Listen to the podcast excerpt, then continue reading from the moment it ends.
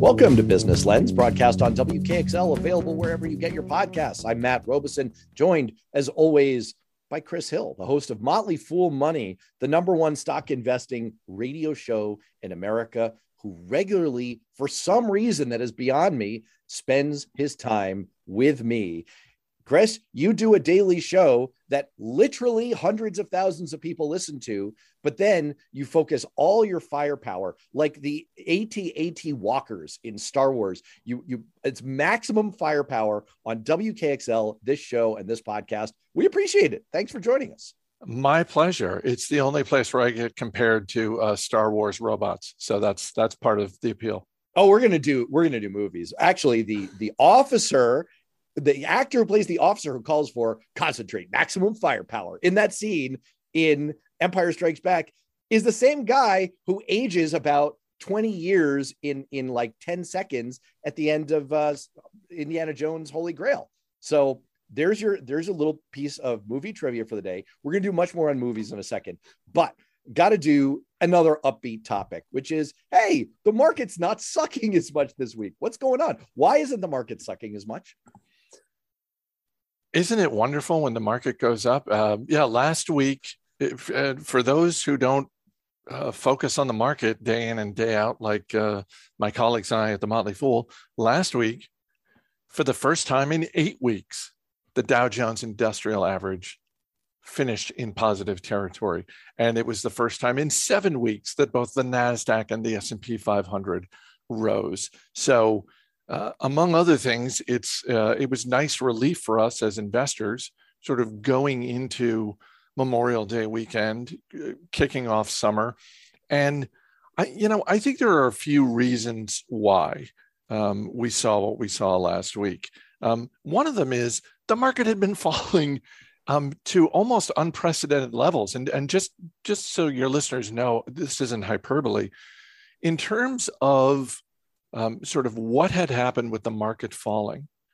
It was only the third time in history we saw a sustained drop like this. We'd seen more dramatic drops. Anyone who you know thinks back to the spring of 2020, you know, knows that in a very short amount of time, the market lost about 30% of its value, um, but quickly rebounded from there. So in turn, but you know, this is a different kind of pain for us as investors. This right. was week over week. And once you hit a month, Matt, uh, it's really hard to avoid saying, okay, just couching your view in terms of, okay, is this the week that we're going to break the streak? It's been over a month now. And so that's why last week felt so good, even though you know you can step back and look at what has the market done since the start of the year? It's like it's still a pretty steep drop but it was nice to see the bounce that we saw. And again some of the biggest companies some of the companies you and i talk about on a regular basis microsoft apple amazon you know facebook uh, meta platforms excuse me. I know at least a couple of your listeners are like you know they changed their name. But yes it's meta platforms now. Um, you know some of the biggest companies have seen such pullback in their stock prices that it's to the point where a lot of analysts on Wall Street and a lot of people I work with are starting to look at the stocks and saying, well, wait a minute. Even if you thought these stocks were overvalued beforehand, some of them are trading 30, 40% where they were at the beginning of the year, 30 or 40% lower. So it's like, okay, let's let's uh, try and take a, a fresh set of eyes and look at these businesses and say, wait a minute, do we really think this business is 40% worse than it was in January? And more often than not, in the case of the biggest companies in America, the answer is no, it's not. So, just so I follow, it seems like what happened here is that since the start of the year, the bears were treating investors the same way that the bear and the revenant treated Leo DiCaprio. And it was it was a mauling and it was prolonged and the audience was beginning to get pretty darn sick of it and finally, we got what like a dead cat bounce here, where it, it, seems like there wasn't one single moment of like, oh, actually things are fine. It was more like, hey, you know, maybe we're we've really gone far enough and things are underpriced. Last week we had a company. Um, it's one of the biggest companies in America, but it's not really a household name in the way that Apple and Microsoft are. A company called Nvidia. a hugely important company. They are a graphics chip maker. Uh, they came out with an earnings report um, and guidance. And, you know, I'll just ballpark this by saying their earnings were good. They were not amazing. They were basically as good as they were three months ago. But three months ago, they came out with a good earnings report. Again, hugely important company, came out with a good earnings report, and their stock got punished. And at the time, I remember uh, I was talking with some of my colleagues, and we said, "Oh, wait a minute, this is we're we're in a really bad place right now in the market. If a company as strong and as profitable as Nvidia, if their stock is getting punished for the earnings report that they just put up, then we are in for some pain here as investors. Last week, they came out again, good earnings report. Stock finished up, I think, six or 7% for the day. And it was one of those things where we thought, okay, well, you know, you, you never want to be the person who's like, I'm calling the bottom.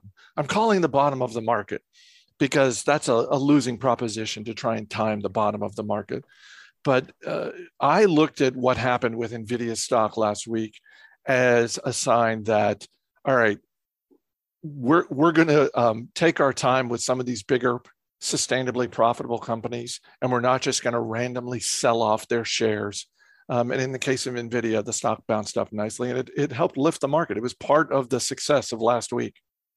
Do you get the feeling that irrationality is on the rise in the market?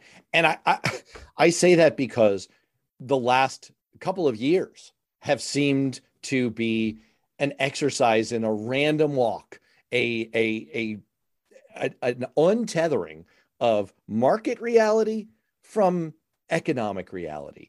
You have, I mean, I think the way the Atlantic put it is the market liked COVID more than inflation for some fakakta reason. And it just feels like the last seven, eight weeks have been another sign of this, where all of a sudden everyone wakes up and says, Hey, we don't feel good. And then there's kind of one of these butterfly effect type, you know, chaos theory moments where that that's kind of a runaway sensation. And then uh, for reasons that I I guess I don't fully appreciate, people wake up and say, "Hey, you know, maybe we went a little too far with that." Does that am I am I way off base on that or, or are you getting that feeling as well? You're not way off base. And I, I, want to come back to what you said about irrationality, because I think that's really important, Matt. I will say, in terms of inflation, there is an entire category of businesses out there that have that did well during the pandemic um, and have not fared well as inflation has loomed its ugly head over the past, let's call it eight to 10 months. Um, and it's businesses that are not yet profitable. And the story of the business for Wall Street is hey, we're not profitable yet, but we're investing our money to grow our business, and profitability is coming down the line. And a key part of that whole business plan is we're going to keep borrowing money or we're going to keep raising money by doing secondary offerings of our stock. And those things are predicated on money being cheap. And once the borrowing cost of money goes up, then that entire category of stock is in trouble. Because all of a sudden it's like oh you you're you're telling us this story and it's based on you being able to borrow money at essentially 0% interest rate from now until the end of time. And as soon as interest rates go up you're you know i'm sorry we're no longer interested in your stock or we're far less interested. So that's that's a real thing that has affected um, huge categories of stock, and I think has in some cases taken profitable businesses with them.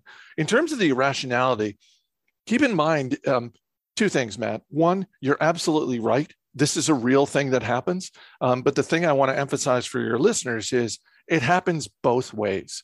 It happens in both directions.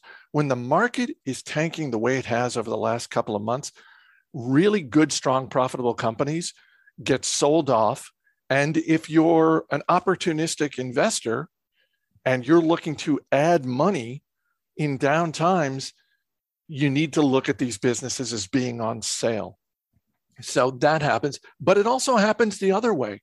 There were stocks in 2020 that got bid up to the moon. There was irrational irrationality on the positive side, where unprofitable businesses were uh, seeing their stocks triple in a single year.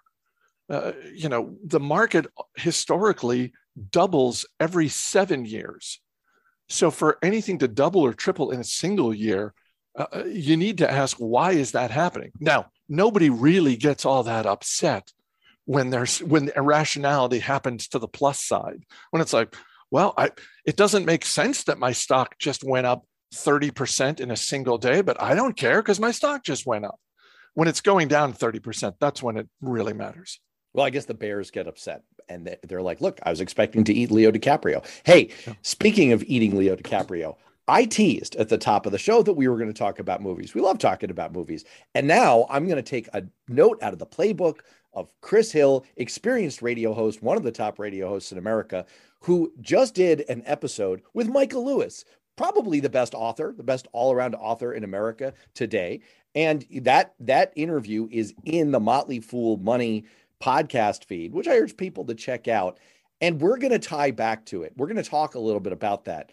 So that's another tease. That's a tease on top of a tease. But let's do the movie one before we go any further. You think that the success of Top Gun Maverick is worth watching? Why? First of all, congratulations to Tom Cruise, biggest uh, opening weekend of his career. I'm glad something positive finally happened for Tom Cruise. Yeah, um, we were all real worried about that. We were all real worried. Tough life.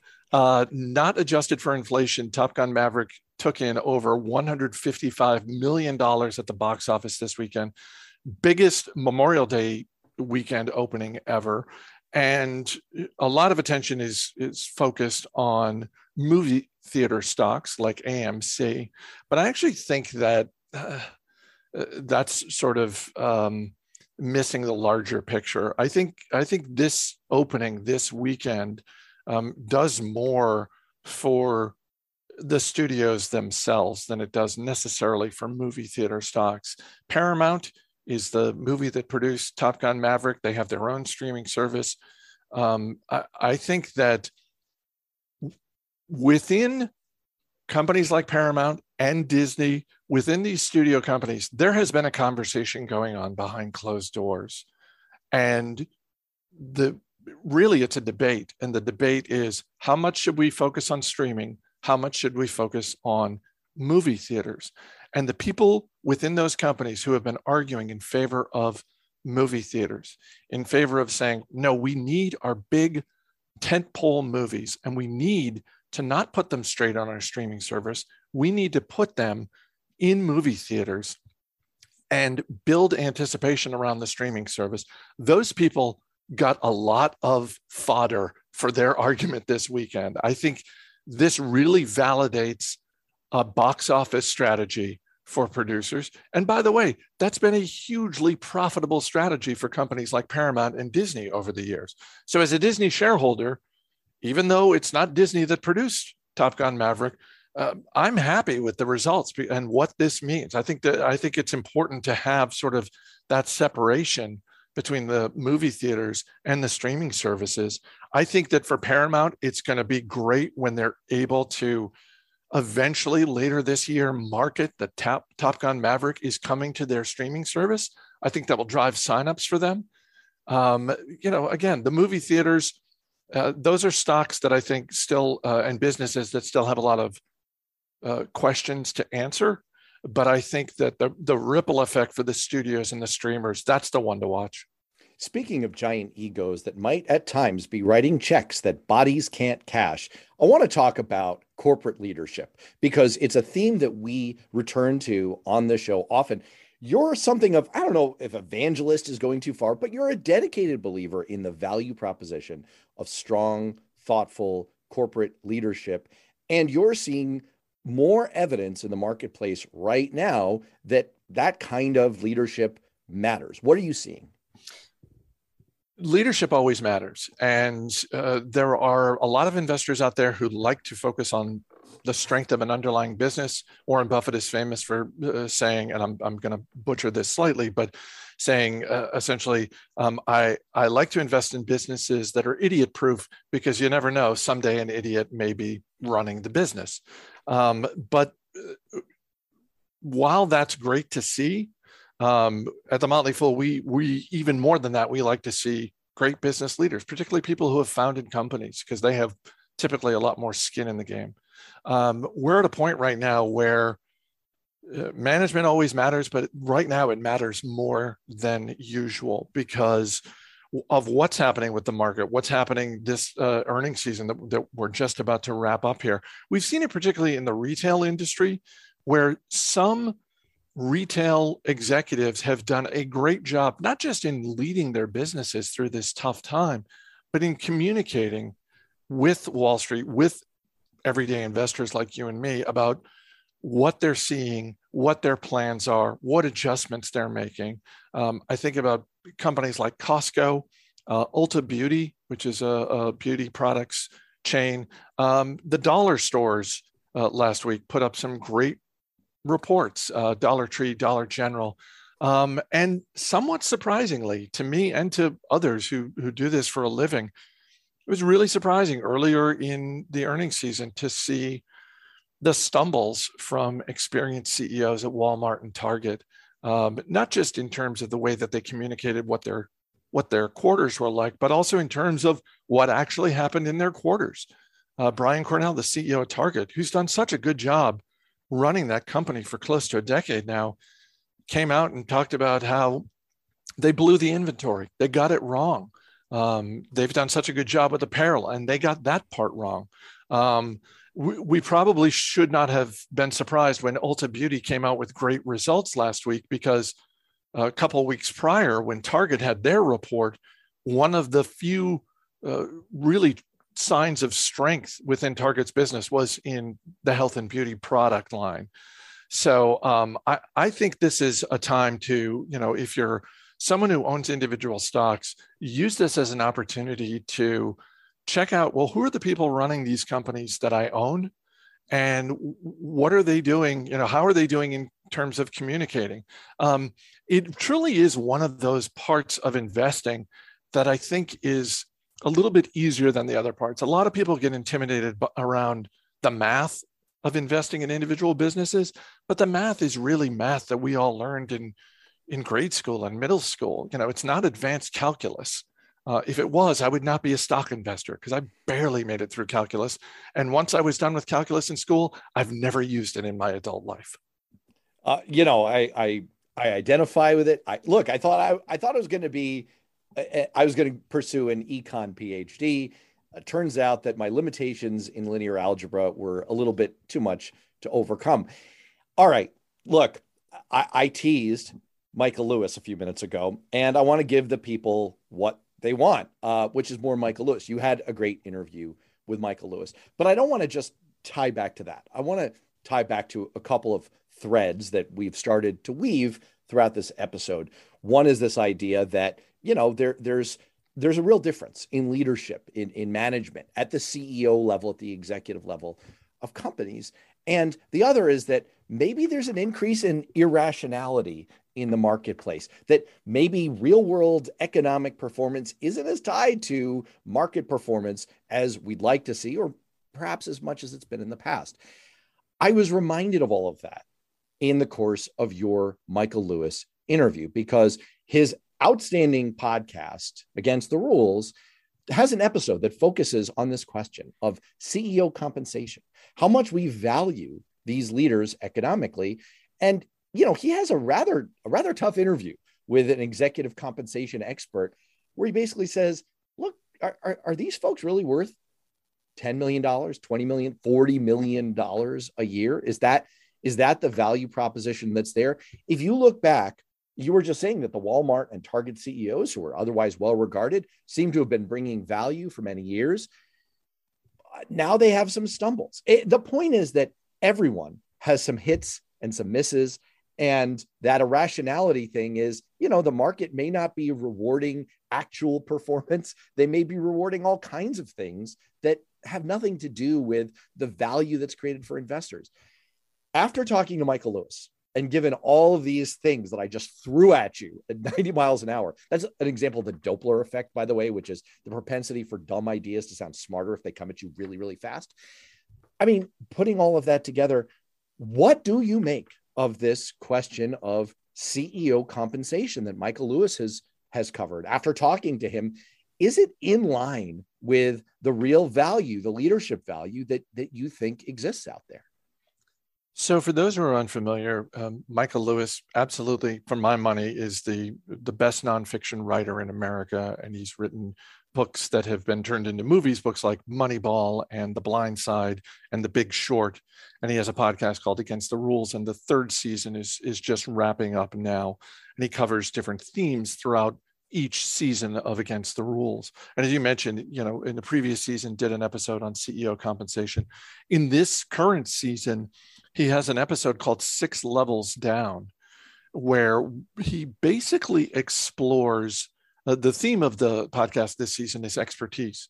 And in the episode entitled Six Levels Down, he explores this idea that um, oftentimes the person in an organization, and it can be a company, it can be a public company, it could be a private company, it could be a government agency.